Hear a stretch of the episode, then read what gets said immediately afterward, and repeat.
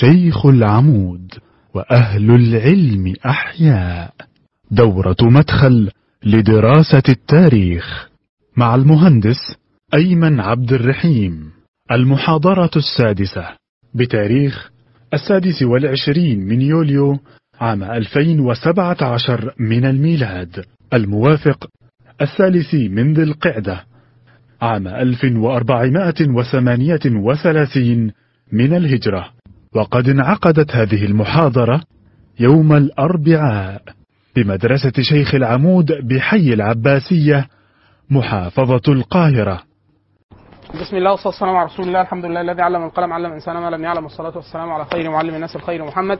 وبعد فكنا قد بلغنا آه، آه، موسم الحج الذي أمر فيه النبي صلى الله عليه وسلم ابا بكر الصديق على الموسم ثم أرسل في عقبه آه، علينا بن أبي طالب بأن يؤذن في الناس آه، بأنه لا تدخل الجنة إلا نفس مؤمنة وأن لا وأنه لا يحج البيت بعد هذا العام آه، لا مشرك ولا عريان. ثم نزلت إيه؟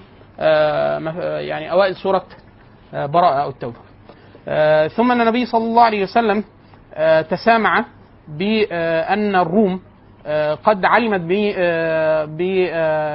بما حدث بين النبي صلى الله عليه وسلم والعرب وأنه قد توحدت جميع تقريبا قبائل العرب على الإذعان ل آه، مش لأن النبي بانه نبي وإلا بعضهم دخل في دين الإسلام أو عاهد النبي صلى الله عليه وسلم وده هيبدو بشكل واضح في حروب الردة آه، خوفا من القوة التي بدأ فيها النبي صلى الله عليه وسلم فدخلوا في دينه إما رغبا أو آه، رهبا.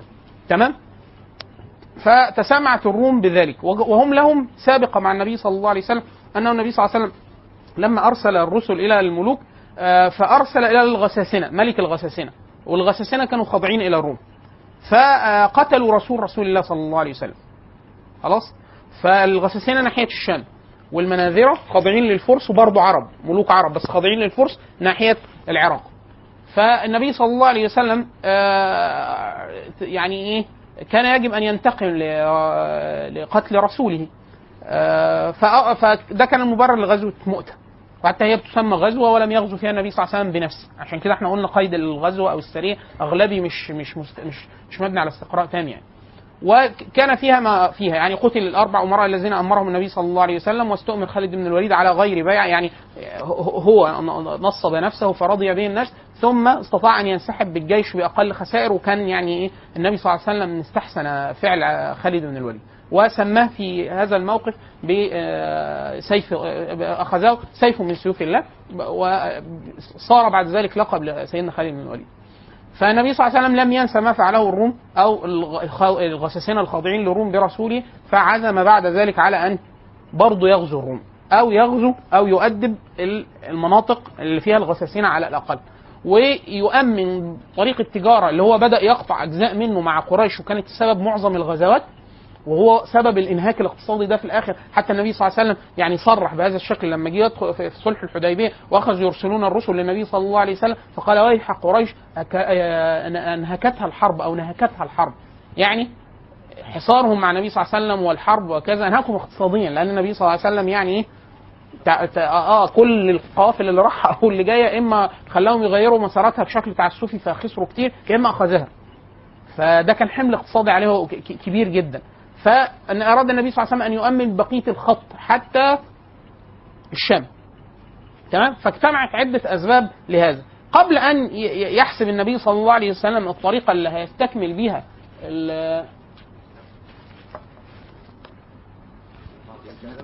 إيه؟ بس. آه، قبل أن يحدد النبي صلى الله عليه وسلم الطريقة التي سوف يستكمل بها آه، التعامل مع الروم أو الغساسنه التابعين للروم. آه، تسامع النبي صلى الله عليه وسلم والعرب أن الروم عزمت على أن تغزو النبي صلى الله عليه وسلم في المدينة. لدرجة إن الموضوع ده استولى على قلوب الناس من المؤمن والمنافق. ال- المنافقون فبداوا يتحدثوا بأن النبي صلى الله عليه وسلم يعني يظن أن قتال العرب كقتال بني الأصفر. لما النبي صلى الله عليه وسلم بدأ يحشد للناس على أن يغزو أو يقترب حتى لا يأتوا إلى ديارهم. بل النبي صلى الله عليه وسلم يغزوهم أو يذهب إلى ديارهم ح- حواف ديار الروم أو على ديار الغساسنه في الشام. فالمنافقين بدأوا يتكلموا يقول لك لا النبي صلى الله عليه وسلم فاكر هو عشان كسب العرب وكم غزوة ولا كم سرية إنه فاكر الروم. لا دول غير دول. فيحسب يحسب محمد أنه يعني قتال قتال العرب كقتال بني الاصفر وأما المؤمنون فظلوا في وجل وخوف شديد جدا. الرواية بتاعت سيدنا عمر بن الخطاب إنه كان هو ورجل من الأنصار يتبادلون الدخول على النبي صلى الله عليه وسلم. ده يتاجر يوم وده يدخل يحضر يحضر مجلس النبي صلى الله عليه وسلم فيسمع ما نزل فيه من العلم والقرآن وكذا. فإذا عاد عمر بن الخطاب من التجارة والعمل في الدنيا فيقول هذا الرجل أخو يعني صاحب عمر بن الخطاب يخبره بما وقع في المجلس. ثم الرجل يتاجر اليوم ال- ال- التالي وعمر بن الخطاب يحضر المجلس. فأتى الرجل على في غير الوقت المعتاد ف يعني إيه على يعني وكأنه على هيئة ال- ال- الفزع أو كذا. فلما يعني دخل على عمر الخطاب فقام عمر الخطاب مفزوعا وقال له أجاء الغساني؟ يعني كان كل هم الناس إن هم الغساسنه أو الروم أو من يتبع الروم سيغزو المدينة. خلاص؟ ف... وكأن الوضع كان حاضر جدا ولكن كان الموضوع مختلف. كان النبي صلى الله عليه وسلم أشيع أنه قد طلق أزواجه. فعمر بن الخطاب قال له لا ده عم طلق حريمه كلهم. والقصة بعد كده مشهورة في في السير لكن مش يعني مش مش مش معانا في السرد يعني دلوقتي. خلاص؟ لكن النبي صلى الله عليه وسلم عزم أمره في آخر الأمر أنه إيه؟ يغزوهم ولا يغزوه لا هو هيجهز جيش. المشكلة إن الجيش كان الميعاد في الوقت في هذا العام وقت حار جدا. فهو هينتقل هيروح قرب تبوك. طيب تبوك دي يعني هيمشي لها تقريبا 1000 كيلو أو أكتر. أو ما يقارب ال 1000 كيلو من المدينة لغاية تبوك. ده واحد. في حر جدا. اثنين في وقت كان المفروض الوقت ده أنتوا عارفين السنة في كتير جدا. في ناس لما تقول له أنا عايز أستلف منك يقول لك تعالى لي في شهر كذا. اشمعنى شهر كذا؟ بقول لك إيه؟ لو في تجارة لو في زراعة لو في هم المواسم التجارية بتاعتهم مرتبطة بالزرع. فالوقت بتاع حصاد الثمار وكذا وبتاع في الوقت ده. فمشكلة في حاجتين. مشكلة إن الوقت ده بعده اللي المفروض الناس تلم فلوسها بقى واللي تاجر يتاجر واللي زرع زرع وبيع. ده واحد. اتنين إن المفروض الوقت ده الناس بيبقى قاعد الناس دول أهل زرع. فده يقعد جنب محصوله حتة طرية ضلة يبيع الحاجة وياكل وبتاع ما اجتمعت ده كله. وعشان كده حتى سميت بغزوة العسر. وقت شديد جدا وقت قلة من المال وقت حر شديد والناس العكس بقى تفضل إن هي تظل في, في, في, في, في هذا الوقت لا يعني لا تخرج ولا تنتقل وكذا فالنبي صلى الله عليه وسلم يعني خطب في الناس عدة مرات يحمسهم ويعني يذكر فضائل ال- الجهاد والإنفاق في سبيل الله وكذا حتى أن عثمان بن عفان كان قام النبي صلى الله عليه وسلم فحض الناس على ال- النفقة والجهاد وكذا وتجهيز الجيش جيش العسرة. فقام عثمان بن عفان فقال علي كذا وكذا يعني أنا هتحمل عدد كذا من الفرسان بسلاحهم وأكلهم وشربهم وكأنه إيه هيحمل جزء كبير من الجيش بماله الخاص.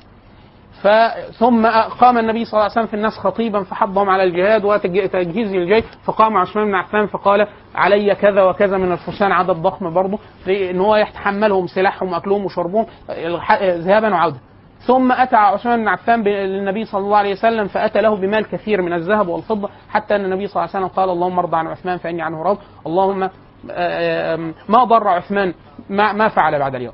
فسيدنا عثمان وتسارعت الناس في إعطاء المال منهم سيدنا أبو بكر الصديق ومنهم سيدنا عمر بن الخطاب. يعني إيه؟ طبعا برضو الموقف ده برضو كان العكس برضو المنافقين ليهم برضو موقف إن هم كانوا كل واحد يجيب حاجة قليلة فكانوا يلمزوه يقول لك يا طب دول يعني هم دول شوية التمر دول اللي هيفرقوا. وطبعا دي نظرة المنافق. هو جاهل بنفسه وجاهل بربه. هو الله عز وجل لا ينظر ال- آه الكم اللي هتدفعه ولا بتاع. رب درهم سبق مئة ألف درهم. أنت جبت إيه؟ عشان كده سيدنا عمر الخطاب يقول يعني إيه؟ ذهبت إلى النبي صلى الله عليه وسلم يعني هو عازم إن هو يسبق سيدنا أبو بكر الصديق في النفقة. فالنبي صلى الله عليه وسلم كان كل واحد يجيب مال يقول له كم ماذا أبقيت لأهلك؟ فيقول كذا فيقول لك بارك الله فيما يعني تركت وفيما أعطيت وكذا. فيدعو له بالبركة. بس عايز يشوف الناس كل واحد بيدفع قد إيه يعني ده بيختبر بيه عقول الناس وإيمانهم. فسيدنا عمر الخطاب قال لا أنا هسبق سيدنا أبو بكر. فجاب نص ماله. لما واحد يكون معاه ثروة ويجيب نصها ده حاجة ضخمة جدا. فالنبي صلى الله عليه وسلم قال له كم تركت لأهلك؟ يعني قال مثله. يعني نص ونص. فسيدنا أبو بكر الصديق قال ما جاء قال له ماذا تركت لاهلك قال تركت لهم الله ورسوله. يعني لا جاب كل فلوسه. فدي إيه؟ دي المنافقين بقى كأي حد كان بيجيب أي حاجة عمالين برضه إيه؟ ففي في هذا الجو النبي صلى الله عليه وسلم خرج غزوة غزوة تبوك. طيب في ناس منعهم العذر طبعا الفاقة وعدم القدرة وكذا ودول طبعا يعني ثوابهم كما أخبر النبي صلى الله عليه وسلم أكنه غزا لأن هي المساله قلبية. تقطع دايما أهل السلوك يقولوا يعني يقطع- الطريق إلى الله عز وجل بالقلوب لا بالأقدام. فهو الراجل نوى قطعا إن هو لو كان يستطيع لا قاتل ولو كان يستطيع لخرج.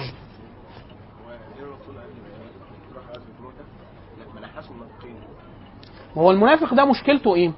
دي سؤال كويس. آه، أخونا بيسأل بيقول ليه النبي صلى الله عليه وسلم قبل ما يخرج في غزوة آه، آه، تبوك تقصد. وفي غيره. النبي صلى الله عليه وسلم خرج معاه منافقين في كتير في أحد وغيره. إن هو إيه ليه ما نحهمش ليه ما خرجهمش من الجيش؟ الإسلام له حكم الظاهر. يعني واحد م... النبي صلى الله عليه وسلم يقول من شهدتموه يعتدي المساجد فاشهدوا له بالإيمان. واحد بيصلي الصلاه الخمس وبيزكي وبي فهو مسلم. مسلم فين؟ في الظاهر في الدنيا. فمش كو... رب مسلم رب مسلم في الدنيا آه، كافر في الآخرة. ورب كافر مسلم في الآخرة. إيه تيجي إزاي دي بقى؟ واحد مسلم في الدنيا ظاهره عمل الجوارح إن هو مسلم. فإحنا بنشهد ليه؟ بالإسلام. فله ما للمسلم من عصمة الدم والمال والنكاح والارث والإرث وكذا. طيب في الآخرة ممكن يكون منافق فيكون في الدرك الأسفل؟ والعياذ بالله. والعياذ بالله. طيب ممكن العكس. واحد يكون كافر لم تبلغه حجة الرسل في الدنيا. خلاص؟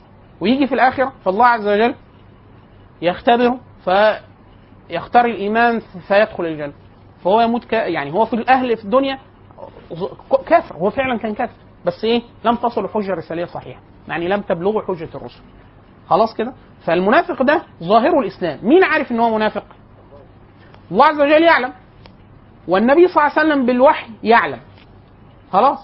والمسلمين المؤمنين عارفينهم من الشكل كده والتعامل والسلوك إن هم عشان كده سيدنا كعب في الرواية المشهورة بتاعت المخلفين لما تخلفوا عن تبوك قال فنظرت في المدينة فإذا فلم, يتبقى فيها إلا رجل يعني إلا الضعيف واللي ليه عذر وكذا وإلا رجل يعني مغموس آه، مغموس بالنفاق. يعني كل الناس عارفة إن ده منافق. ده بس عارفين إزاي؟ شكله كده يعني بس محدش يقدر يقول عليه كافر. ليه؟ لأنه بي- بيصلي ويصوم وكذا بل النبي صلى الله عليه وسلم صلى على عبد الله بن أبي بن سلول قبل أن ينهى من الصلاة على المنافقين. صلى عليه وكفنه في بردة النبي صلى الله عليه وسلم. حتى سيدنا عمر بن الخطاب يعني آه، كان يقول يا رسول الله تصلي عليه وقد وفعل كذا وكذا وقال فيك كذا وكذا وبتاع فيقول نحي عني يا عمر لغاية ويشد من هدومه يا رسول الله تصلي عليه وك... مش عايزه سيدنا عمر الخطاب يصلي فيقول ألم ينهك ألم يقل لك رب العزة يعني آه، ان تستغفر لهم سبعين مرة فلن يغفر قال يعني أزيد أنا هزيد عن سبعين. أما النبي صلى الله عليه وسلم فتصرف بدافع النبوة. النبي صلى الله عليه وسلم يعني هو يعني خير كله رحمة كله. فهو عايز ينجي أي حد. فلو الراجل ده فيه أي شيء ينجيه يعمل له النبي صلى الله عليه وسلم. ما دام مع عقد الإسلام. بل ال- النبي صلى الله عليه وسلم يقول ليغفرن الله يوم القيامة مغفرة. يعني لم ترد على عقل أحد من بني آدم. يعني إن الله عز وجل يغفر لدرجه إن إبليس يعني يستشرف أنه قد يغ- يغفر له مما مما يرى من رحمة الله عز وجل يوم القيامة. فهو ده ده اللي هو أرسل به محمد صلى الله عليه وسلم. اللي هو فكرة إيه؟ إن هو الرحمة. هو النبي رب رب العزة قال وما أرسلناك الا وما الا وما أرسلناك إلا رحمة للعالمين. فهو النبي صلى الله عليه وسلم مرسول رحمه مبعوث رحمة. أما عمر بن الخطاب فبحق ال- الإيمان والشدة وبتاع. ده لا ما تصليش على ده أبدا. أما النبي يعني هو ده سب النبي صلى الله عليه وسلم وخذل وقلب عليه وكذا وتكلم في عرض عائشة. كل ده والنبي صلى الله عليه وسلم لو بإيده لو بإيده لو قالوا له دخلوا النار ولا الجنة هيقول له إيه؟ هيقول له لا يخش الجنة. أما هو محمد صلى الله عليه وسلم أرسل حتى يدخل الناس يدخل الناس الجنة ولا ويخرجهم الله عز وجل من النار. هو ده اللي أرسل بيه محمد صلى الله عليه وسلم. عشان كده حديث الصبي اللي كان مريض واليهودي فالنبي عرف ان هو مريض وممكن يموت. فدخل عليه وأبوه واقف. فقال أسلم. أو قل لا إله إلا الله محمد رسول الله. فالولد بيبص لأبوه. فالراجل يعني غلبت عليه الرحمة الطبيعية. إن هو هو قد يكون ادراكيا معاند. مش عايز يؤمن بس هو يعلم ان هو الحق. فقال لا اطع على القاسم فقال أشهد أن لا إله إلا الله وأن محمد رسول الله ومات. فلما النبي صلى الله عليه وسلم خرج خرج يعني باشا فقال يعني آه يعني نفس مش دي نفس يعني قد أنقذ الله عز وجل به من النار. هذه نفس النبي صلى الله عليه وسلم استنقذها. كانت كانت تهلك. خلاص؟ فهي دي الفكرة إن هو النبي صلى الله عليه وسلم بدافع النبوة والرحمة التامة ولم ينهى. بعد كده طبعا نزل إيه؟ نزل نهي تام انه النبي صلى الله عليه وسلم لا يصلي على أحد ولا يدعو له ولا يستغفر له لأنه دول إيه؟ يعني لكن قبل النص كان النبي صلى الله عليه وسلم في سعه فصلى عليه. خلاص؟ طيب. هو سوره التوبة يعني إيه تقريبا؟ يعني دايما كان إيه يقول لك إيه ما دام يقول لك آه، الحكم ده ما دام في التوبة في الغالب يعني أي حاجة تانية ما ده من اواخر وأحكام الجهاد وأحكام المنافقين وكله ده من أواخر ما نزل يعني. طيب. فالنبي صلى الله عليه وسلم آه، يعني عاد آه، ذهب غزو تبوك. الأخبار التي سمع بها النبي صلى الله عليه وسلم لم تكن دقيقة أو صحيحة. فلم تحشد له النور ال- ال- الروم ولا الغساسين. فالنبي صلى الله عليه وسلم استشار بعض الناس منهم عمر الخطاب قال له أنت ترى إن إحنا نهاجم القوم ولا آه، نع- نعود ولا بتاع. فقال له يعني أنت في وحي يعني أنزل الله عز وجل عليك وحي. فالنبي صلى الله عليه وسلم ابتسم فقال له يعني إيه؟ يعني لو كان في وحي ما استشرتش مش هستشيرك لو في وحي. أنا بسألك في الأمور اللي هي إيه؟ تحسب بالعقل وفيها حكمة وفيها خ... فسيدنا عمر الخطاب قال له لا أنا يعني لا أرى إن إحنا نقاتل. يعني النبي صلى الله عليه وسلم لا يتجاوز لهم بل يعني إيه؟ يكف عنهم ويكتفي به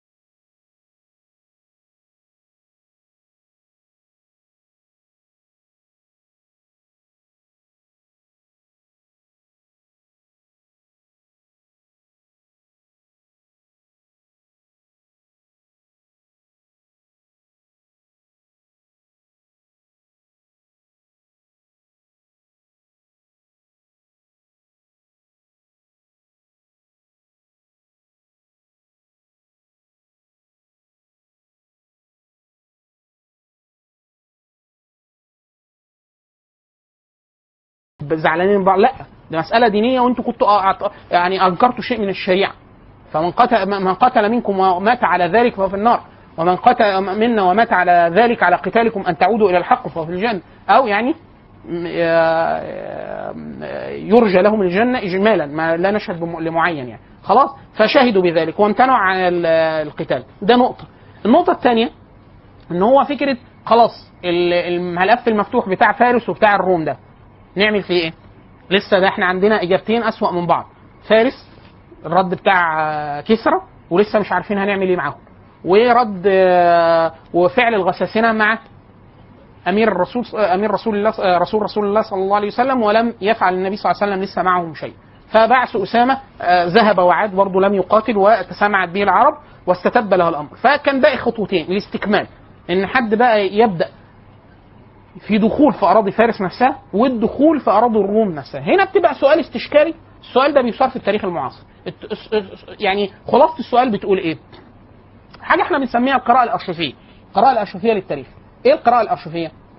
إن حاجة دلوقتي مقبولة أو ممنوعة في ممنوعه مقبولة أو ممنوعة في التاريخ المعاصر لأسباب حادثة جديدة يعني. فيجي واحد يعمل إيه؟ يقرأ بيها التاريخ القديم. فاحنا مثلا حاليا المسلمين في آه، مشارق الغرب آه، مشارق الأرض ومغاربها مستضعفين في الجملة خلاص؟ القوى العسكرية مش بعافية حبتين خلاص؟ فالمسلم آه، عايز يقول إيه؟ وهو متهم العالم كله بيقول له عمال أنت رايح جاي بيقول لك إيه؟ أنت عنيف أنت إرهابي أنت مش عارف إيه وبتاع. وبالرغم إن إحنا يعني ال- المقولة دي إحنا دايما بنقول إن إحنا إيه؟ إحنا مكسوفين إن هم بيقولوا لنا كده على فكرة. ليه؟ إيه سبب الكسوف؟ حد يعرف إيه لا لا مش عشان اللفظ لا ما هو لو قصد بيها شتيمة عارف لما إحنا لو قلنا إحنا 132 شتيمة اتفقنا ان كلمة 132 شتيمة فانا لما أقول لك 132 هتزعل لأن انت مش هتفهم ان ده رقم هتفهم ان دي شتيمة. خلاص؟ فكلمة إرهابي ممكن تكون إرهاب عدو الله ده حاجة حميدة عندنا لكن لا الإرهاب كلمة إرهاب اللي هي في القانون الدولي وفي الأحل... في المعاهدات الدولية كلمة وحشة. الإرهاب ده آه، إرهاب المدنيين وغير المحاربين بتفجير أو بقتل أو حاجة زي كده فلا هي كلمة وحشة. كلمه وحشه ليه إحنا أنا يعني بقول إحنا المفروض إحنا محرجين من ده. ليه؟ لأن هو بيقول عليك كده لما انت مثلا إيه يقول لك إيه داعش آه، مثلا ذبحوا 11 واحد 15 واحد فانت إيه تقول يا ده إحنا آسفين وبتاع. آه، اللي هو آه، هتلر تسبب في قتل 55 مليون. آه، مثلا ستالين ولينين قاتلين 20 مليون بني آدم. آه، مثلا آه، أمريكا ضربة قنبلتين ذريتين أول ثانية قتلت 100 ألف واحد وقعدت عدة سنوات الناس بتعاني من تشوه اشعاعي وأمريكا لغاية دلوقتي بتقول ده لو عاد بنا الأمر لفعلنا لأنه آه، يعني ده كان آه، أمننا القومي وبتاع. مش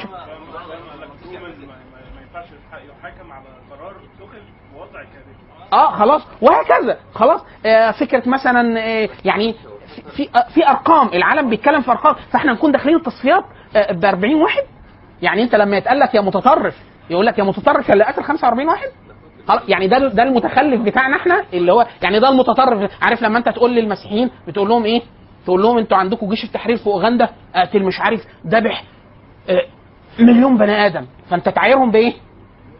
أنتوا قاتلين دابحين مليون بني آدم. إيه؟ آه، لا. فلما انت تيجي تقول له يقول لك يا متطرف يا اللي قاتل 45 واحد هو دي التهمه؟ هو دي التهمه؟ ان مجموعة من اللي ينتموا للمسلمين اللي هم مليار و600 مليون بني آدم قتلوا 45 واحد. المسلمين معظمهم بيقولوا إن المجموعة دي لا تمثل الاسلام والجماعة دول بيكفروا المسلمين نفسهم. يعني داعش أو أي تكفير الهجره أو يعني إحنا عندنا كان تنظيمات كتير قوي في مصر تتبنى نفس التفكير تقريبا. جزء منه تكفير عموم المسلمين نفسهم. فلو هو نفسه بيكفرنا أنا وقتل منك انت؟ منك انت. 45 واحد 30 واحد. هو ده ال- هو ده يعني دي دي, دي التهمه ده واحد. ده واحد. اثنين في راجل آه، دكتور في جامعة شيكاغو آه، الراجل إيه؟ ليه التهمة شكلها لطيف. قال لك إيه؟ إيه حكاية المسلمين اللي طايحين في العالم دول؟ يعني إيه ده؟ أنا مش مبين مش نايم مش منيمين حد. كل شوية شكلهم بيقتلوا واحد. فقال لك إيه؟ ما تيجي نعمل إحصاء. دايما يقول لك الإحصاء دي عكننة. ليه الإحصاء عكننة؟ لاني. الارقام. يعني بتبقى الموضوع إيه؟ واضح. واتعملت إحصاء هنا في مصر.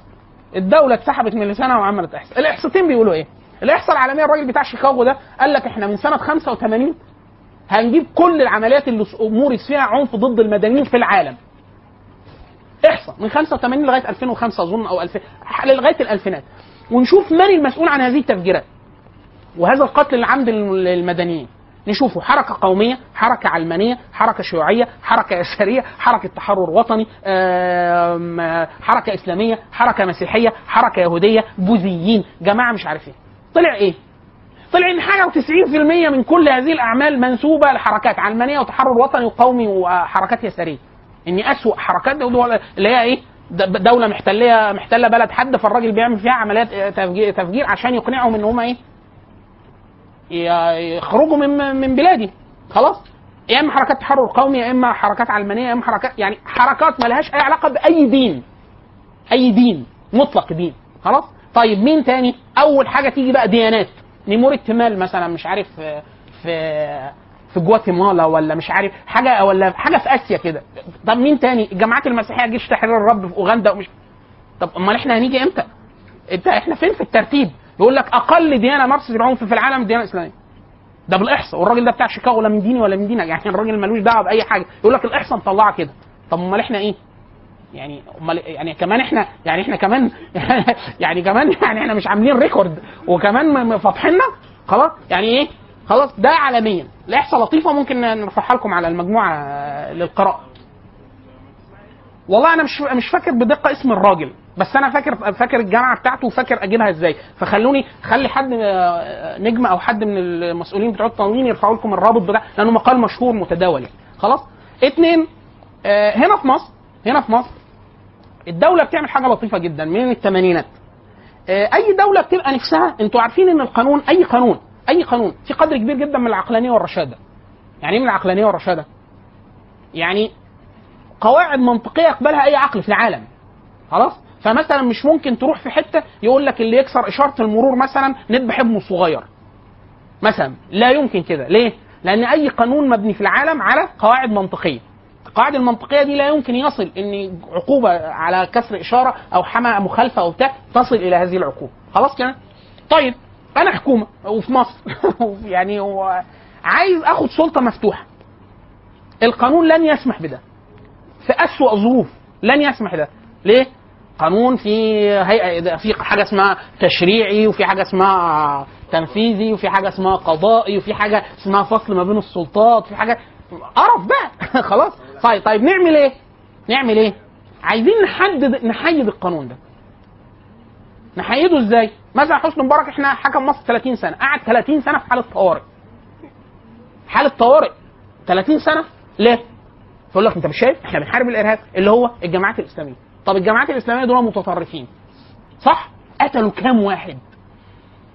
واحد يقول لك لا ما أعرفش بس أنت شايف أهو تفجيرات وتطرف ومش شايف شكلهم متطرفين. طيب ده يستدعي إن إحنا نعلق القانون وأحكام القضاء ونعمل كده؟ يقول لك آه أنا لو ما عنديش سلطة استثنائية الناس دي هتخرب البلد. طيب. راحت الدولة اتسحبت من لسانها وعملت إحصاء. قالوا إيه؟ أنتوا مش مقتنعين؟ شكلك مش مقتنع. وإنت برضه شكلك مش مقتنع. نعمل إيه؟ نعمل احصاء هات لنا كل جرائم الإرهاب الداخلي في مصر والحركات الدينية المسؤولة عنها وهات لي احصاء خلاص؟ مين اللي عمل ده؟ الدولة. يعني هم الدولة عملت احصاء طلع إيه؟ طلع مثلا كل المع... الإحصاء بتقول إن كل واحد ما في حاجة اسمها معاملة الارتباط. يعني أقول لك إيه؟ مع... كونك مسلم معناها إن أنت لو واحد تاني مسيحي لو كل انت ما تعمل مثلا إكس عمل عملية عمليات عنف بسبب الدين هو يعمل ربعك فهو مثلا إيه أنت أربع اضعافه معامل الارتباط أربع اضعافه يعني أنت متطرف أربع أضعاف المسيحي مثلا طلع إيه؟ طلع إن المسيحي المصري مش عارف ست أضعاف مش عارف المسلم المصري في عمليات ال- العنف الديني ضد الديانات الأخرى. والدولة طبعا ما كانتش عارفة تعمل إيه في الإحصاء اللي طلعت لأنه جهاز الدولة هو اللي عملها الإحصاء منشورة في كتاب ظاهرة الغلو ظاهرة الغلو في حياة المسلمين المعاصرة آه، لرساله الدكتوراه أو ماجستير ماجستير والدكتوراه على نفس الظاهرة ظاهرة الغلو في. في حياة المسلمين المعاصرة بتاعت الدكتور عبد الرحمن اللويحي والدراسة اللي هو مشاور عليها معمولة في مصر عاملها جهاز الدولة الجهاز الإحصائي. بالتعاون مع الجهاز ال- الداخلي إن هو في مصر حتى المسلمين داخل مصر اللي هم أغلبية كاسحة يعني إحنا بنتكلم على 95% 94% لا. لا أكتر بكتير. إحنا عدد المسيحيين أنا مش فاكر النسبة مش فاكر النسبة لكن أنا فاكر الرقم. من 5 مليون و700 ألف ل 6 مليون في مصر اللي هي 93 بالإحصاء الرسمي. بالإحصاء الرسمي. فنسبه ضخمة جدا لصالح ال- المسيحيين. يعني هو إيه؟ عنده طبعا ده ما حدش بيتكلم عنه ليه؟ اللي هو فكرة إيه؟ الدولة عايزة تاخد قرار استثنائي. فالقرار الاستثنائي استثنائي يقول لك إيه؟ هم دول بيمارسوا هم لا. ده دول اللي بيمارسوا. فأنا عايز آخد إجراءات إيه؟ استثنائية ضد ضد ضد ضد ضد فبياخد القرار بناء على هذا. يراجع فيه هذا رسالة الماجستير والدكتوراه بتاعت الدكتور عبد الرحمن اللويحق اللي هي ظاهرة الغلو في حياة المسلمين المعاصرة. طيب. فالناس بيحلوا ليها فكرة سحب ال- السحب ال- سحب إحنا قلنا المصطلحات المعاصرة بقراءة ارشيفيه للتاريخ. حاليا المسلمين ما يقدرش يقول أنا هدافع عن نفسي وأنا متهم بالإرهاب وبتاع. فيقول لك إيه إحنا بنحب السلام. محدش بيكره السلام. بل اسم من اسماء الله الحسنى السلام. طيب إيه أنهي نوع من السلام؟ يعني اللي أنت بتحبه. يقول لك السلام اللي هو الناس كلها المفروض ما تعملش لبعض أي حاجة. وإحنا لا نقاتل إلا دفاعا عن أرضنا. خلاص؟ طبعا ده ما فيش كده في الدنيا. يعني أي حد حد هنا درس قانون؟ حد درس قانون دولي حد درس أي حاجة عن الحرب العادلة إن مفيش حاجة اسمها مفيش حاجة في الدنيا اسمها تحديد استخدام القوة للاعتداء على الأرض إلا مثلا في دستور اليابان بسبب القنبلتين اللي اتضرب عليهم يعني حاجة كده. بس بعد ما فعلوا الإفعال في الحرب العالمية الثانية وحاليا رجعوا فسروا المادة التسعه رقم تسعة في الدستور تفسير آخر بأنه هو يسمح لهم ارسال قوات خارج لمساعدة حلفائهم ولأسباب إنسانية وبتاع. مفيش حاجة كده. خلاص؟ طيب أمال إيه الحاجة اللي موجودة؟ إن الإنسان كائن بني آدم يعني كائن لو اعتدي عليه بيدافع ولو اعتدت على اعتدي على مصالحه أو هد التهديد مباشر مباشر بيقاتل برضه وخارج حدوده مش دايما جوه حدوده بل جميع الدول تفعل ذلك. خلاص؟ بل التاريخ المصري شاهد على ده. يعني إحنا تهاجمت مثلا أراضي مصر في آخر 100 سنة 10 مرات مثلا من إسرائيل مرة وفرنسا وبريطانيا مرتين ثلاثة أربعة خمسة ولا مرة فيهم كان هم بيدافعوا عن أراضيهم مثلا. خلاص؟ لكن إحنا بنقول إيه؟ إحنا لا إحنا بنقول الإسلام إحنا ندافع عن أرضنا بس بس ما فيش حاجة كده برضه. الإسلام ما بيقولش كده. خلاص؟ ليه هو بيقول كده؟ بسبب إن هو إن هو مستضعف وما عندوش قوة لازمة وبتاع فبيقول الكلام ده عن قناعة ما نعرفش. لكن هو شاب يبدو إن هو اقتنع. يقتنع ويسكت؟ لا. هو بيقول لك إن التاريخ برضه كده. إيه؟ طب الغزوات بقى؟ سيدنا أبو بكر أهو لسه هيبدأ دلوقتي فتوح. هتحرك القوات الإسلامية هتروح فارس والروم. ليه إحنا رايحين بقى؟ فهو القراءة الأرشيفية هيجي يقول لك لا ده هم عشان قتلوا رسول رسول الله خلاص طب فرس ليه؟ إيه؟ عشان مزق الكتاب مش ممكن خلاص فواحد يقول لك لا دي كانت حرب دفاعية ليه؟ هم هاجموا حدودهم اللي هي العراق دي محتلة من مين؟ من الفرس؟ طيب إيه اللي يودي المسلمين السند؟ طب والعراق؟ لا ده بيحرر بلدنا بلد بلد مين؟ هو الأرض السوادي كانت محتله من فارس من ع- 1980 قبل الإسلام. يعني ليهم كام سنة محتلينها؟ كتير كتير بتاعت مين هي؟ بتاعت العرب؟ في العرب طب مصر؟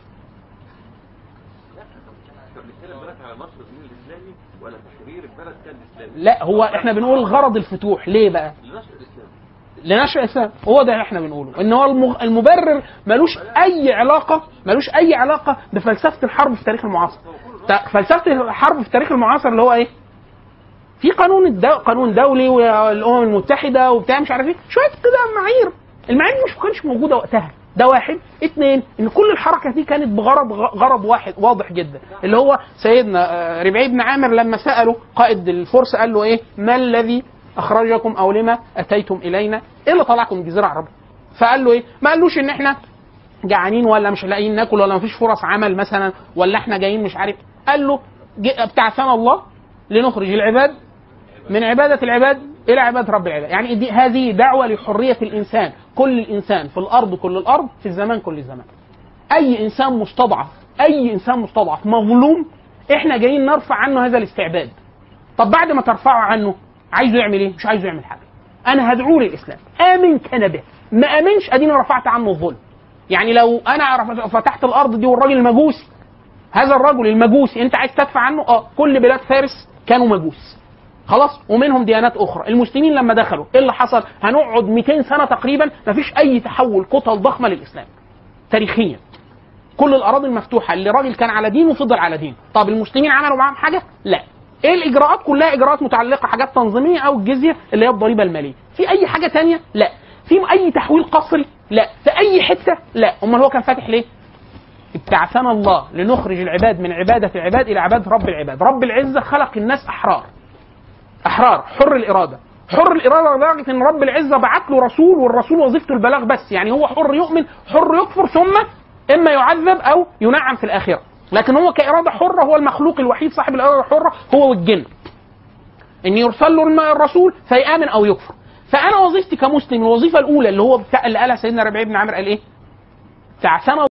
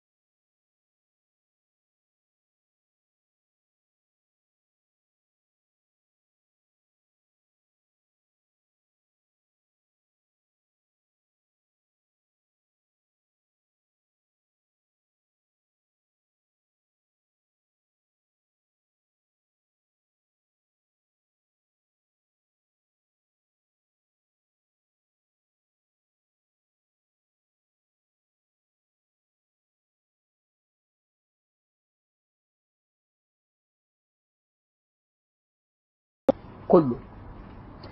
فالحد يقول لك إيه؟ ليه؟ ليه؟ أول حاجة الناس دي ليها سنة ونص. سنة ونص تحت القرار بتاع أبو بكر الصديق. يعني لا يقاتل ولا يحمل سلاح وبتاع فلم يغير منهم أحد. شيء. يعني إيه؟ التزموا بما عاهدوا عليه أبو بكر الصديق. اثنين المسلمين في حرج. خلاص فارس والروم بدأوا يحتشدوا باعداد ضخمه فهو محتاج يقلب إيه؟ عدد كبير من الناس. طبعا ده هيبقى ليه ميزة وليه عيب. الميزة إن هو هيحشد أكبر عدد من القبائل العربية للقتال فارس والروم. العيب إن الناس هتستنفر رغبا ورهبا وهي هتستنفر رغبة في الدنيا وفي الآخرة. يعني في ناس هيتسامعوا بانتصارات المسلمين المسلمين اليوم أكتر من سنة ونص في خلافة أبو بكر الصديق في الفتوح. فالناس هيقول لك إيه؟ الموضوع فيه غنايم والمسلمين بيكسبوا على طول وطلعوا فارس والروم مش زي ما إحنا كنا سامعين. ده إحنا كنا بنخاف منهم زمان لكن دلوقتي ده إحنا دلوقتي غالبينهم 18 صفر مثلا ولا حاجة فيقول لك لا ده الموضوع إيه؟ آه لا في فعلا حتى كثير من جدا من أهل التاريخ القدامى المفس... ال- ال- القدماء يقولوا يقول فتحرك الناس فتحركت القبائل يعني. اما طامع في الدنيا أو في الآخرة. يعني في ناس حسن الديانة وبتاع وفضل الشهادة ودعوة الناس للإسلام وتحطيم النظم التي تستعبد بني بني آدم في جميع الأرض ده كان فيه الدافع ده. آه آه ده حتى الموجود عند أمراء المسلمين والقيادات وال- وفقهاء الصحابة. هل كل الناس على هذا القلب؟ لا مستحيل. مستحيل. بل رب العزة قال مثل هذا في أصحاب النبي صلى الله عليه وسلم في أحد. قال منكم من يريد الدنيا ومنكم من يريد الآخرة. حتى سيدنا عبد الله بن مسعود قال يقول ما كنت أظن أن منا من يريد الدنيا حتى سمانا الله عز وجل في كتابه. يعني لغاية ما ربنا قال كده ما كنتش أصدق. إيه؟ لأنه النقاء في البني آدم صعب جدا. يعني إن واحد كده يعني واحد راجل عربي آه، يعني يكاد يهلكه الجوع والعطش والخشونة وبتاع وأنت بتقول له إيه؟ إحنا رايحين بقى العراق. العراق دي بيسموها أرض السواد. العرب تسمي ال- الأخضر أسود. أو أحيانا زي الطين بس هو دايما السواد يعني الزرع وال تخيل واحد ماشي في الصحراء ويشوف نخل وزرع وبتاع. يحس الدنيا ظلمت خلاص؟ فدي فيها زرع وأكل وشرب وبتاع. وفيها أنهار. العربي ده الميه بالنسبة له حاجة شحيحة جدا وفيها آه، آه، سباية وفيها يعني في مغ... في كذا دافع يجعله. آه يقاتل. هل كل الناس على هذا القلب؟ لا. لأن في كثير من المعاصرين برضه بالقراءة الارشيفيه يقول لك إيه؟ يقول لك إما من مدخل بقى كوميدي بقى يقول لك إيه؟ يا أخي الفتوحات دي كلها عدوان ليه إحنا نعتدي على الناس دي؟ وبتاع. حاجة كده. على أساس إيه؟ على أساس إيه؟ إن العرب كانوا قوة إمبراطورية ضخمة وبتاع وهاجمت إيه؟ ممالك ضعيفة ونكدت عليها. حبيبي دول دول كانوا بيحاربوا أكبر إمبراطورية في الامبراطوريه في العالم في نفس الوقت. في نفس الوقت. فما فيش أي ده اتنين كل الجيوش اللي حاربتهم بشهادة حتى المؤرخين الغربيين والفرس والرومان القدامى وبتاع إن كل جيوش الروم والفرس اللي كانت تحارب كانت أكتر من المسلمين. يعني إيه؟ مفيش مرة حد قال إيه؟ ففكرة دعوة ال- ال- ال- السيطرة أو الهيمنة أو بتاع سلاح المسلمين أضعف عددهم أقل كل ده موجود. خلاص؟ فمفيش أي مبرر لفكرة العدوان. هو الرجل ده خرج لتحرير الناس ودعوتهم إلى الإسلام. الاثنين. الاثنين مع بعض. خلاص كده؟ فده الدافع. وفي ناس يقولوا والله كل الناس دي خرجت إيه؟ عشان الجواري وعشان اللي مش عارف إيه وبتاع. في واحد يهدف نفسه للقتل. للقتل. واحد يقول لك اصله طالع عشان كده كده هيكسب. جيش. في قوامه جيش المسلمين ما زادتش في أي حاجة غير معارك كبرى واحدة أو اثنين أو ثلاثة يتعدوا على الصوابع في فتوح الشارع وصلوا 30000 مثلا ولا حاجة. أي حاجة كده أقل من كده. والجيوش الثانية ما بتقلش عن 100000 و150000 فمين اللي طالع يحارب جيش 150000 و200000 وهو مس... يعني مغسل وضامن جنة يقول لك أنا كسبان كسبان؟ إلا لو العدد الأكبر النسبة الأضخم عندها قدر قدر من الإيمان باليوم الآخر والإخلاص وتأييد الله عز وجل وكذا. خلاص؟ فاحنا إحنا لا نمنع أن يكون هناك طبعا من خ... ده ده ده, ده في الناس بل موجود من أيام النبي صلى الله عليه وسلم.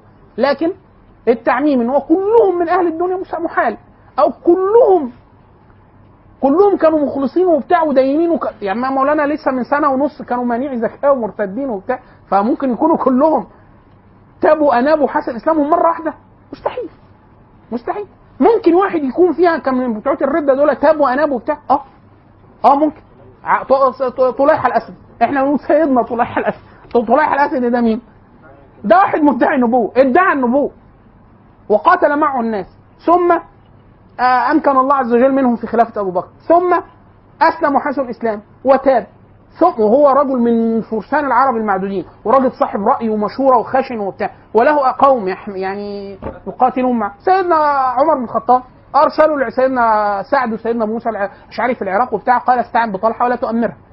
يعني تاخد رايه آه يبقى أمير لا يدعي نبوة تاني على طول يقلب. يعني في واحد في واحد آه، لو اديته سيدنا عمر الخطاب كان ين... كتير الناس يبعتهم يقول له استعن برايي ولا تؤمر. ليه؟ واحد شجاع قوي قوي. لدرجة هيهلك اللي معاه. عارف لما يكون معاك واحد انت مقطع بطاقته ومعاك في في في, قدامنا مثلا 5000 مقاتل وإحنا 30 يقول لك يلا نحمل عليهم. يا نحمل إيه؟ ما نحملش. نروح نجيب مدد نستعين بحد وبتاع. فده يهلك لو حد معاه. معركة الجسر كده. الأمير استشهد بسبب كده. ومش سبب فكره عدم الاستشارة. يعني الاستشارة العقول الكثيرة خير من العقل الواحد. خلاص؟ وده فعله النبي صلى الله عليه وسلم لما استشار في أمور الدنيا. يعني قال لهم أعمل كده ولا ما أعملش؟ أعاهد ولا ما أعاهدش؟ أدفع ثلث ثمار المدينة ولا ما؟ ناخد المكان ده ولا ما ناخدش نحفر ولا ما نحفرش. النبي صلى الله عليه وسلم استشار يمكن في سبع ثمان حاجات في الحاجات القتالية ونزل على رأي. يعني نزل على رأي على صحت الرواية في بدر على موضع الماء. نحط الجيش هنا ولا هنا؟ قالوا له لا هنا. فنزل على رأيهم وكان رأي قالوا له لا لو ده موضع وانت ده التكتيك الحربي والاستراتيجي لا مش ده فليس هذا بالمكان مش ده موضع الحرب لا. ناخد حاجة ثانية لا إحنا نيجي نحجز المية عنه وإحنا نشرب وهم ما يشربوش ونفعل ونفعل وزاد عن النبي صلى الله عليه وسلم لما النبي صلى الله عليه وسلم استشار آه، فكرة فكرة الصلح في فكرة الخندق. قالوا له إحنا نحفر كذا فنزل النبي صلى الله عليه وسلم على رأي سلمان الفارسي. فلما جه يصالح على ثلث ثمار المدينة قال اديهم مبلغ مالي ويجلو. سياسة سياسة. وقبل النبي صلى الله عليه وسلم ذلك لكن هم رفضوه من باب إيه؟ قالوا له لا إحنا أهل حرب وكذا إحنا نقاتل ولا نعطي لهم إلا السيف وكذا. لكن النبي صلى الله عليه وسلم كان له رأي ان هو يدفع ثلث ثمار المدينة في العام لغطفان حتى تجلو ولولا إن سعود سعد بن معاذ سعد بن عبادة وفي رواية ثانية في ثلاثة سعود ثانية سعد وسعد وسعد خمسة سعد. في رواية بتقول خمس خمسة اسمهم سعد وفي رواية بتقول إن هم اثنين سعد. راحوا النبي قالوا له لا. ما تدومش حاجة. وكان النبي صلى الله عليه وسلم أوشك أن يكتب بينهم وبينه كتاب. خلاص؟ وراء نزل على رأيهم لما استشار عمر بن الخطاب وغيره في في تبوك يقاتل ولا يقاتل يخوض في أرض الروم ولا لا يخوض وهكذا ودي مشهورة مبثوثة في كتب السير اللي هي فكرة إيه؟ إن الاستشارة ما دام أمر لا يقطع به المسلمين يعني إيه؟ ده حاجة حسنة جدا وتكسير العقول أفضل من عقل. خلاص سيدنا عمر بن الخطاب استكمل فكرة الفتوح مع كثير من الشروط. يعني عمر بن الخطاب في ناس يقول لك إيه المسلمين دول آه، زي المغول كده انتشروا يعني كان هدفهم إيه؟ آه، لا عمر بن الخطاب اللي هو يعتبر آه، أشهر الخلفاء بالقوة والشكيمه وكذا وأكبر فتوح تمت في عصره وبتاع سيدنا عمر بن الخطاب أول ما تولى قال له امراؤه إيه؟ واحد لا يكثروا من الخوض في, في, في, في, في أرض الفرس أنا مش عايز المسلمين يبعدوا عني أنا يهمني إن أنا أحافظ على المسلمين عندي يعني أنا عايز أحرر الناس مش في المقابل ان أنا اهلك كل المسلمين اللي عندي المسلم ده دمه دمه غالي عند الله عز وجل. يعني هو اقيمت خلقت السماوات والأرض من أجل أن يوحد الله عز وجل. والموحد ده هو المسلم. فأنا أهلك هذا المسلم ليه؟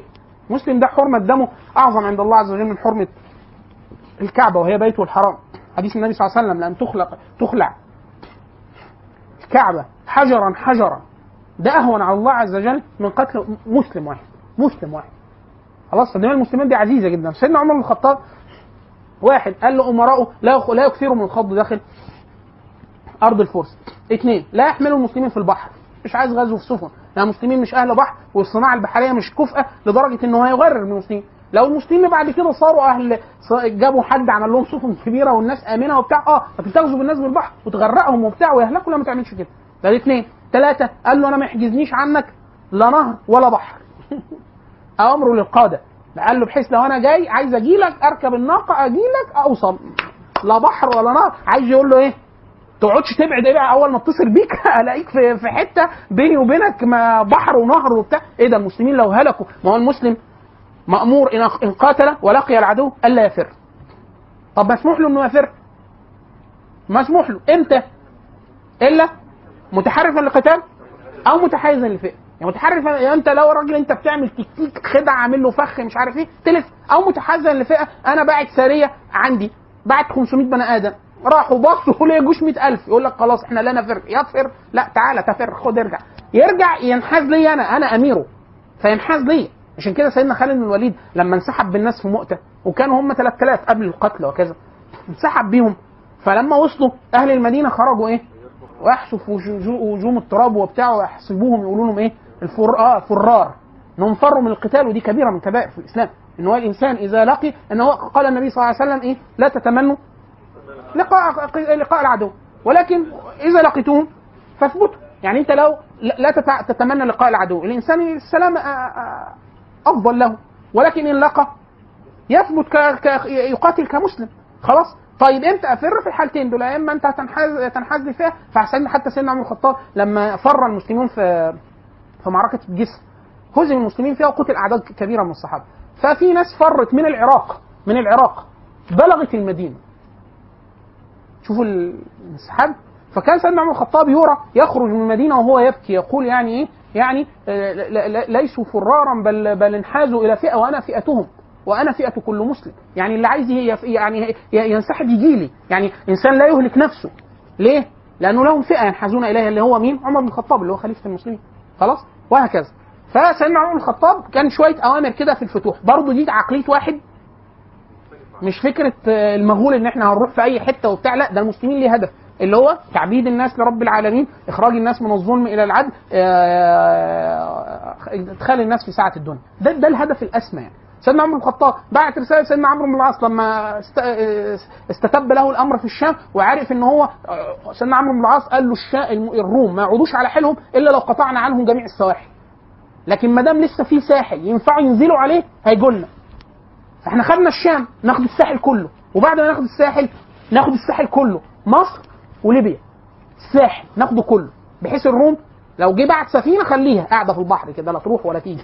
لا ما يعرفش ينزل على ساحل ما يعرفش ينقل قوات. فإحنا خلاص حاربنا القوات دي عشان يعمل قوات ضخمة كبيرة مش زي الفرس. هيبعت من المدائن ولا مش عارف إيه؟ لا ده هيبعت جيوش في سفن. فإحنا لو ما فيش مراسي ينزل عليها لا إحنا كده هنبقى آمنين. فعلم عمر بن الخطاب من كلام سيدنا عمرو بن العاص وكذا مرة يقول له إن إحنا نغزو مصر.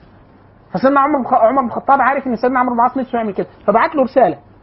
وهو بيتحرك على ما بين الشام وبين مصر. قال له لو جيشك ما كانش دخل مصر ما تدخلش. ليه؟ برضه سيدنا عمر بن الخطاب خايف على المسلمين. ليه تاخد المسلمين؟ هم قد إيه المسلمين؟ كام واحد؟ عايزين انت شوية بيحاربوا هنا وشوية بيحاربوا هنا وشوية في الشام وشوية هتاخدهم. هتاخدهم مصر. فإيه ده؟ فهو سيدنا عمر الخطاب- حريص جدا على حياه المسلمين. قال له لو ما كانوش دخلوا مصر ما تخشش بيهم. لو أنت الرسالة دي جات لك وأنت في مصر كمل. لو أنت جات لك قبل ما تخش مصر ارجع. حتى يقال إن سيدنا عمرو بن العاص لما جاله الرسول قالوا له رسول الخليفة فهو قال إيه؟ هو الخليفة هيبعت لي إيه وأنا على حدود مصر؟ أكيد هيقول لي ارجع. راح قال له خليك لغاية ما نمشي شوية. اطمن إن هو في مصر قال له فين الرسالة بقى اللي أنت عايزها؟ قال له يا الخليفة بص إحنا فين دلوقتي يا إخوان؟ قالوا له إحنا في عريش مصر. قال له شوف يا أخي سيدنا عمرو بن العاص هو سيدنا عمرو بن الخطاب كان إذا لقي رجلا آه، عيا يعني لا يبين عن حجته يعني مش فصيح وبتاع وبيتهته ومش عارف يتكلم كويس وبتاع فيقول سبحان الله الذي خلق هذا خلق عمرو بن العاص. يضرب به المثل بالفصاحة والإبانة والعقل وكذا. وكان إذا آه، يعني أراد أن يعني يمدح أحد بالقوة أو كذا أو يعني يتذكر حد من القوة والشتيمة والقتال يقول الحمد لله الذي خلقنا وخلق عمرو. يقصد عمرو بن معدي كرب كان من, من إيه؟ لا ده ما فيها كل هو على الجزيره كلها وهو من اشد وهو من أشداء ومن أشداء العرب ومقاتلين العرب. وهكذا. سيدنا عمرو بن العاص يعني طبعا دخل مصر وكان دخل مصر بكام واحد؟ 4000 واحد. يعني على رأس كل واحد. يعني ما يعني الرقم كان كان ولكن استطاع بهذا الجيش اللي معاه بعد ما طلب بعض المدد من سيدنا عمر بن الخطاب أنه يحتل الساحل. طبعا العرب لهم يعني استراتيجية آه، مهمة جدا اللي هو قتال الصحراء. إحنا نحارب حرب مدن سريعة ولا ندخل المدن. ليه؟ لأن العرب أصلا مش أهل مش أهل مش أهل حصون وبتاع. يعني هم الحضر عندهم إيه؟ مدن تجارية لكن ما فيش حصون وجدران وبتاع. ده ما يعرفهاش غير اليهود يهود العرب. لكن هم مش أهل. فلو دخلوا هذه المدن مع القلة اللي فيهم لا الناس ممكن تاكلهم. هو لسه عايز يزيل القوى المقاتلة العسكرية اللي هي الروم. فكانوا ليهم سياسة واضحة. واحد يتحركوا داخل بجانب ظهير صحراوي دي سياستهم في الفتوح. اثنين قتال المناطق المفتوحة أولى من قتال الجيوش. ثلاثة وده أهم حاجة بعد كده تأسيس مدن الجند. يعني إذا دخل بلد أسس فيها مدينة جديدة مدينة جند. يعني إيه؟ آه. مناطق عسكرية يقفز بها من منطقة لمنطقة ولا يختلط بالناس بحيث لو حب يأوي إليها أوى ولو حب ينسحب من منطقة لمنطقة عاد إلى مدينة الجند السابقة. خلاص؟ ولا يختلط بالناس اختلاط واسع لأنه لا يأمن الناس لسه. هو بس عايز يزيل القوى العسكرية اللي موجودة. فدي سياسة استمرت. من أفضل إحنا إحنا ده الكتاب ده وأنا بحيل عليه تاني. من أحسن السلاسل اللي اتكلمت في ده السلسلة بتاعت استراتيجيات الفتوحات الإسلامية بتاع الأستاذ أحمد عادل كمال. من من الحاجات النادرة اللي مكتوبة في كتابة كتابة ممتازة. هو راجع لكم مراجع عسكرية ممتازة في الاستراتيجية والتخطيط العسكري وبتاع. وفي كم من الوثائق من الأرقام وال- والتفاصيل الدقيقة. يعني يندر تجمعها في مرجع واحد زي السلسلة دي اللي هو آه، فتح مصر الطريق إلى المدائن الطريق إلى الق- القادسية الطريق إلى الش- الشام. يعني سلسلة كاملة. هي موجودة معظمها على الإنترنت بي دي إف إلا واحد أو اثنين نادرين مش موجودين. وجمع خلاصة هذه السلسلة اللي هي استراتيجيات الفتوحات الإسلامية في أطلسه الماتع اللي هو يكاد يكون برضه ينفرد في هذه ال- الخصيصة اللي هو كتاب أطلس الفتوحات الإسلامية بتاع الأستاذ أحمد عادل كمان هو موجود للأسف النسخة الموجودة بي دي إف على الإنترنت هي نسخة بالأردن مش النسخة العربية باللغة الأردية. لكن موجود النسخة العربية غالية حبتين بس يستاهل يعني فلوسه الراجل آه، موجودة في دار السلام دار السلام بتبيع أطلس الأطالس بتاعه المغلوث وأحمد عادل كمال وغيرها. لكن الأطلس موجود? دار السلام ليها منفذين أساسيين. دار في الأزهر اللي قدام ال- اللي هو أطلس الفتوحات الإسلامية. بتاع؟ موجود PDF؟ ده يبقى حاجة عظيمة. أنا عهدي بيه الأخير إن هو مش موجود PDF. ملوش رابط active يعني. الرابط اللي موجود expired. لو موجود لو حد نزله يبقى حاجة عظيمة. أطلس الفتوحات الإسلامية. السلسلة بتاعت استراتيجيات الفتوحات الإسلامية موجود معظمها PDF لأن دي كتب. الأطلس هو لأنه الأطلس بيعمل إيه؟ بيرسم الخريطة وبيعمل رسم تصوري. قوات المسلمين كانت فين؟ والحصن كان فين؟ والمسافات وأسماء القادة ونسبة القبائل اللي ساهمت والخطة اللي استخدمها والفكرة ورا ليه أبو سلمان خالد عمل كده؟ في كتاب عامله واحد أركان حرب الباكستاني عن آه، خالد بن الوليد سيف الله المسلول برضه استراتيجية سيدنا خالد بس أنا مش فاكر. هو راجل آه، آه، عسكري باكستاني ومترجم للغة العربية رسالة ماكعة جدا. هو غير عربي يعني رسالة في الأصل مؤلفة باللغة الإنجليزية. وم- اسم- اسمها؟ اللي في إيه؟ بالابطال اللي هو بتاع أخونا الباكستاني ده؟ تمام إحنا إحنا اتفقنا معاكم إن إحنا هنجمع ده كله في إن شاء الله في آه في الازهر آه، قبل المسجد قبل الحسين وفي مصطفى النحاس. يعني مصطفى النحاس في أوله آه، يمينك هتلاقي آه، هتلاقي المنفذ ده انت اتصل ب 140 02 140 ده الدليل. تقول له فين رقم السلام اللي في مصطفى النحاس؟ دار السلام. فيديك أرقامهم تعرف منهم قول لهم ابعتوا لي اللوكيشن ال- طيب. استكمالا. فسيدنا عمر بن الخطاب استكمالا للفتوح كملت الفتوح على هذه الطريقة. طبعا الجانب ال- يعني الحمد لله التوفيق اني وجود الفوق الع- العيب الجغرافي الخطير جدا في فارس المسلمين كملوا انزياح في أرض فارس حتى دخلوا عاصمة آه، كسرى نفسه. ثم الراجل يعني إيه هرب وفر إلى بعض أمراء الترك وفي الآخر الرجل إيه يعني مات. ما فحتى لا حتى حديث النبي صلى الله عليه وسلم إذا هلك كسرى فلا كسرى بعد وإذا هلك قيصر فلا قيصر بعد. يعني دول آخر اثنين بالقيادات عامة للفوق مفيش حد بعدهم. بعد كده يحصل إيه؟ إمارات جزئية. ممكن. ده حصل مع الروم اتبقت إمارات جزئية. يعني القطب الغربيين والمسلمين هيحاربوهم وهياخدوها منهم برضه.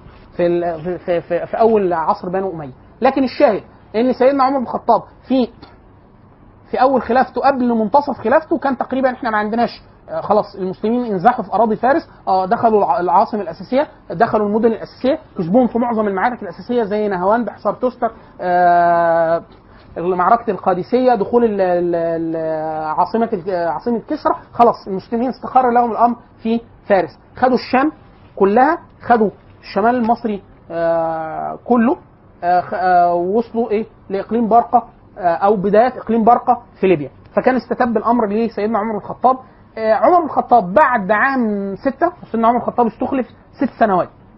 ست سنوات. سيدنا أبو بكر الصديق قعد سنتين. سيدنا عمر الخطاب قعد عشر سنوات. في أول س... بعد أول ست سنوات سيدنا عمر الخطاب بدأ إيه؟ سيدنا عمر الخطاب يعني الأمر يبقى في قدر كبير من الاستقرار. يعني فكرة ال- القتال السريع والكثير الكثيف وبتاع هدي شوية. سيدنا عمر الخطاب بدأ يبدأ تظهر عنده مشاكل إدارية. المشاكل الإدارية إيه؟ إن إحنا هذه الأراضي المفتوحة إحنا مسؤولين عنها. مسؤولين عن إدارة هذه الأراضي المفتوحة. إدارتها يعني إيه؟ يعني الناس اللي بت... الأراضي اللي مزروعة في فارس دي نعمل فيها إيه؟ الناس الكتيرة اللي دخلت جوه الإسلام دي. أنا داخل بقول كنت بدعي بقول أنا إيه؟ عايز أحرر هذه الناس. أنا ورسالتي رسالتي للعالمين اللي هي إخراج الناس من عبادة العباد إلى عبادة رب العباد. أنا عملت ده. اخرجتهم اخرجتهم من عبادة العباد. هم عايزين يخشوا في عبادة رب العباد. ده تحت هم. ده في إرادتهم الحرة. خلاص؟ قد تبين الرشد من الغي. خلاص؟ لا إكراه في الدين. عايز يدخل في الإسلام يدخل في الإسلام. مش عايز يدخل في الإسلام ما يدخلش في الإسلام. الشرط اللي هيتحقق بمزاجه مش بمزاجه هو إيه؟ تحييد القوى القاهرة على اعتناق شيء معين. خلاص؟ مفيش كسر. خلاص طب انت عايز تعتنق؟ أي شيء تعتنق. طب الناس دي عايز يعدل فيها يعني انت عايز تعملها بالعدل. العدل إيه؟ المالي والأخلاقي والتشريعي كل ده. وترفع عنهم العسف والظلم اللي كان موجود قبلك. فده عايز قدر كبير من إيه؟ من التنظيم والضبط. طب التنظيم والضبط ده نعمل فيه إيه؟ سيدنا عمر بن الخطاب واحد أول قرار خده. المسلمين ما كانش عندهم لا القدرة الاقتصادية ولا التقنية إن هم يغيروا العملة.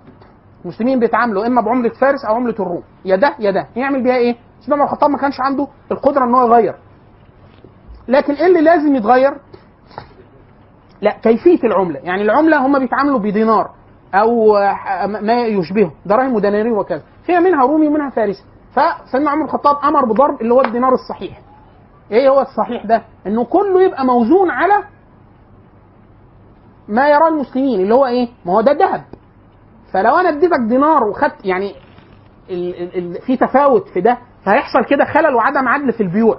فسيدنا عمر الخطاب أمر أمر بصك العملة بنفس الطريقة بنفس الشكل بنفس الهيئة بس إيه؟ كلها وزن واحد اسمها الدينار الصحيح. فدي من إنجازات عمر الخطاب الإدارية. واحد. اثنين سيدنا عمر الخطاب بدأ ياخد شوية قرارات. القرارات دي حتى خالفوا فيها كثير من الصحابة ولكن عمر بن الخطاب يعني في الآخر اذعن له الناس اجتهادا. يعني هو إيه؟ لقوا إن اجتهاده صحيح. إيه منها؟ الصحابة قالوا إن إحنا فتحنا أراضي هذه الأراضي بالسيف. يعني دي أراضي إيه؟ قتال. فاحنا هذه الاراضي فيء للمسلمين غنيمة. قسم الاراضي دي علينا. فالمسلمين اللي خدوا أنا انت إيه انت عد الناس وبتاع انت ليك عدد كذا أفدنة انت ليك عدد كذا أفدنة. سيدنا عمر بن الخطاب بدأ تظهر بقى إيه يعني نقدر نسميها عبقريه عمر بن الخطاب الاجتهادية. قال طب أنا لو وزعتها عليهم دلوقتي؟ إحنا تقريبا يعني الممالك العظمى إحنا كسرنا اكبر مملكتين فارس والروم. لما أنا اوزعها عليهم المسلمين اللي هيجي بعدهم ياخدوا إيه؟ في جزء من التصور العام عند الإسلام إن هو المال لا يكون حكر عند مجموعة من الناس لا حتى لا يكون المال دولة بين الأغنياء منكم. يعني يكون متداول ملك لمجموعة بس من الناس والناس بقى الباقي كلها.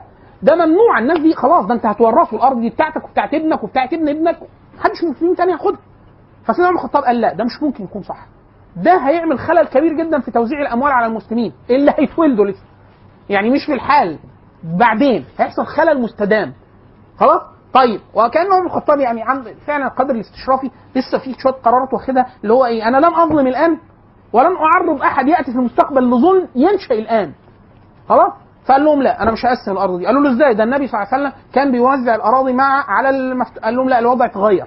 وأنا لو اديتها لكم دلوقتي الوضع اختل طب أمال هتعمل إيه؟ قال أنا هافق الأرض على تحت الناس اللي كانوا مالكينها. يعني أنا دخلت فارس في ناس بتزرع هم هم. مصر ناس بتزرع هم هم امال هتعمل إيه؟ قال هخليها تحت ايديهم واخد عليها ضريبة. الضريبة دي ادخلها بيت المال المسلمين. من بيت المال المسلمين ادي راتب ثابت لكل المسلمين. طب انت خلفت ابنك ياخد راتب من بيت المال المسلمين؟ ثابت. وان كان عمر بن الخطاب هيعمل برضه تفريق مالي على سبب على حسب البذل والجهد والأولية في الإسلام. خلاص؟ فده أول قرار غريب خده عمر بن الخطاب وخالفوا فيه معظم الصحابة ولكن عمر بن الخطاب احتج عليهم بكتاب الله عز وجل. ببعض الآيات إن هو إن الله عز وجل يعني ذكر الأقوام الذين يأتون من بعدهم يستغفرون لهم ويقولون اللهم اغفر لنا ولإخواننا الذين سبقونا بالإيمان. فقال دول اللي بيدعوا لكم؟ دول اللي هم أنتم سبقتهم بالإيمان. هؤلاء الناس يأتوا ويجدوا كل أراضي ال- ال- الأرض ملكت للفاتحين فقال لا والله لا يكون المال دول بين اغنياء منكم قال لا مش ما أقدرش أعمل كده. خلاص؟ فأمضى هذا. اثنين وجد سياسه أبو بكر الصديق المالية سياسة تساوية. فيها تساوي. سيدنا أبو بكر الصديق كان بيدي راتب ثابت لكل الناس. كل الناس. عمر الخطاب قال لا الكلام ده ما ينفعش. فليه؟ قالوا لا قال لهم لا والله لا أسوي بين من قاتل رسول الله ومن قاتل مع رسول الله، يعني واحد قاعد يحارب النبي 10 سنين 15 سنة وواحد لسه مسلم من قبل كده ب 15 سنة ودلوقتي تساوي في الإسلام. فدي ده راتب ثابت وده راتب ثابت، أبو بكر قال آه، أبو بكر قال هو أمر من الدنيا يعني إيه؟ حاجة بسيطة. فكل الناس تاخد راتب واحد، عمر بن الخطاب قال لا، لا والله. لا يعطى الناس على قدم واحد، أمال هتعمل إيه؟ قال بيت ال- آه، آل البيت آل البيت يفضل على الناس لأنه ليهم قدر من من من مال ال- من بيت المال. فأعطى ب- آه، آه، قال نسب النبي صلى الله عليه وسلم. واحد يقول لك اشمعنى؟ عشان قراء بالنبي صلى الله عليه وسلم. لا لا نتحمل على النبي صلى الله عليه وسلم لم يتحمله عنه أحد في الجاهلية وفي الإسلام. ليه؟ حتى في الجاهلية في الشعب. دخلوا مع النبي صلى الله عليه وسلم. ده النبي صلى الله عليه وسلم حتى قال لما حد جاء قال له اشمعنى يعني؟ فقال له دول يعني تحملوا. اللي دخل معانا الشعب وسمى أناس. فده إيه؟ ليهم وبعد كده بعض الأحكام الشرعية المتعلقة بيهم. فده واحد. ففرق بين البيت أعطاهم آه، مبلغ غير المساوي لغيرهم. اثنين أصحاب السبق في الإسلام. يعني لو واحد سبق في الجهاد والإسلام وبتاع لا ما يديش ده أي واحد تاني. لكن كله على الأقل في حد أدنى كل واحد مسلم ياخد راتب ثابت الباقي أزيد. الباقي أزيد. ده قرار اثنين ثلاثة قال لك لو رجع بيها الزمان لقطه بالصبر يعني إحنا إحنا دايما بنقول إيه؟ إن دي, دي وجهة نظر ودي وجهة نظر. يعني سيدنا أبو بكر وجهة نظر ما ما يعني لطيفة جدا. لكن سيدنا عمر الخطاب ملمح تاني يعني أنا أنا مثلا شخصيا حاليا أرى إن في السياسة المالية في الأجور إن مش كل الناس اللي بيشتغلوا في نفس المكان في نفس الوظيفة بنفس كل حاجة مش لازم ياخدوا راتب واحد. ممكن واحد ياخد راتب أعلى من التاني. ليه؟ اليابانيين على الغرابة لو حد فيكم مطلع على القوانين أو القوانين الدولية أو القانون المقارن أو النظم الإدارية يلاقي إن في ناس بتفكر كده حتى من غير الشريعة. اليابانيين أحيانا كانوا زمان قبل ما اللوسة بتاعت. الأمركة تغزوهم يعني كانوا أنا راجل متجوز ومخلف معايا أربع أولاد ومعايا واحد أعزب شغال في الشركة إحنا الاثنين على نفس الوظيفة الإدارية ناخد نفس الراتب. فاليابانيين كانوا بيقولوا إيه؟ الراتب ده مش مقابل مباشر للعمل. ده في نسبة إن أنا لازم استبقيك حي بتاكل وتشرب وتتعالج ومستقر وآمن وبتاع فأنا لازم أعمل حساب الأسرة اللي معايا. فيدوا له راتب أزيد. خلاص؟ فكره الاستدامه إن أنا أديله دايما راتب ثابت بغض النظر في دول في الاسكندناف الاسكندناف يعملوا كده. وهكذا. القصد إن ده التصور يعني إيه؟ ممكن حتى يعني حد بدماغه. لكن سيدنا عمر الخطاب الميزة إن هو إيه؟ دايما يقولوا إيه الفرق بين واحد ذكي عاقل غير مسلم يجيب قانون مظبوط ويبقى فيه قدر من العدل وشبهه بالظبط واحد مسلم. إن المسلم بيعمل اثنين فلاح الدنيا والآخرة. الثاني بيعمل شيء جزئي في الدنيا لكن في حاجات لا لا يهتدى إليها بالشريعة. لا يهتدى إلا بالشريعة. يعني أنا عايز رب العزة هو اللي إيه؟ اللي قال الأمر ده فأنا بعمله. خلاص؟ سيدنا عمر بن الخطاب من القرارات برضو اللي خدها غريبة جدا. واحد. المسلم الصحابة لا يستكثروا من التملك في الأراضي المفتوحة. من التملك في الأراضي المفتوحة. يعني أنا صحابي وأنا خلاص يا أخي أنا عربي طب خلاص هروح أشتري أرض وأزرعها. لا برضه لا يستكثروا من الأراضي المفتوحة. خلاص؟ ليه في سبب شرعي ديني ان هم عشان يستكملوا وظيفة الغزو ودعوى الناس والجهاد ولا يقعدوا بهم لا تقعد بهم الدنيا وبتاع. اثنين برضه لا يزاحموا أهل أصحاب الأراضي المفتوحة عشان ما يحصلش تغير حاد سريع في النظم الإيه؟ الاجتماعية. أهم من كده ال- المدينة المدينة المنوره الجزيرة حاول يحافظ عليها قدر كبير جدا فيها فيها قدر من التجانس. التجانس المالي واللساني والدياني. يعني قال لهم واحد لا لا ما حدش يعني حد عجمي غير مسلم ما يخشهاش. طب عجم برضه ما تستكثروش من العجم داخل الجزيرة العربية لا إيه؟ يستق... لسه يبقى فيها قدر كبير جدا من الصحابة والتجانس التجانس ال- ال- السكاني بتاع الناس. الأهم من ده وأخطر. طب أنا راجل من المدينة ومسلم ومن أهل المدينة وطبعا المدينة دي عاصمة الخلافة اللي هي بيرد ليها كل بقيت المال اللي جاي من الأراضي المفتوحة. فده جاي لها إيه؟ جاي لها أموال ضخمة جدا. فالأموال الضخمة جدا دي هتعود على الناس. فبالتجارة وبالرواتب. ففي ناس هت... هت... هي... هيصيبها قدر كبير من الثراء المفاجئ في المدينة. الناس دي هتعمل إيه؟ طبعا هتشتري ممتلكات وعقارات وبتاع. إيه أكتر حاجة في وقتها؟ يعني اللي معاه زي واحد معاه أسطول مثلا عربيات مرسيدس أسطول آه، عربيات مرسيدس نقل أسطول الخيل. خلاص؟ استكثر من الخيل من النوق بتاع لأن دي حاجة يعني حاجة كبيرة جدا في الوقت ده. عمر بن الخطاب خد قرار إداري برضه. أي واحد من أهل المدينة يشتري أي عدد من الخيل براحته. أنا ما أقدرش احكمه في ده. ما يأكلوش من علف المدينة. يشتري علف من بره المدينة. ليه؟ لأن أنا دي عاصمة العاصمة. كل الناس بتتضخ لها فلوس هنا. وهشتري خيول. طب أنت بدل ما الت- التوزيع الطبيعي أنتوا عارفين حاجة فيها الاحصاء اسمها التوزيع الطبيعي؟ إن لو الناس اتثابت لأسباب طبيعية متن- متنطورة في الأرض كده هيت- هيتنطوروا إيه؟ بشكل كده اللي هو التوزيع الطب... اللي هو بيسموه توسيع الجرس. بشكل طبيعي. معظم الناس هتبقى موجودة في كل الحتت لما انت الفلوس كلها تتضخم الرقم ده داخل المدينة. يا إما الناس كلها تحب تيجي تسكن في المدينة فعمر الخطاب خد قرار إداري إن ما حدش يجي يست... يقعد في المدينة يستوطن من بره المدينة. تيجي تتاجر وتقعد كام يوم وتمشي ماشي. تقعد لا.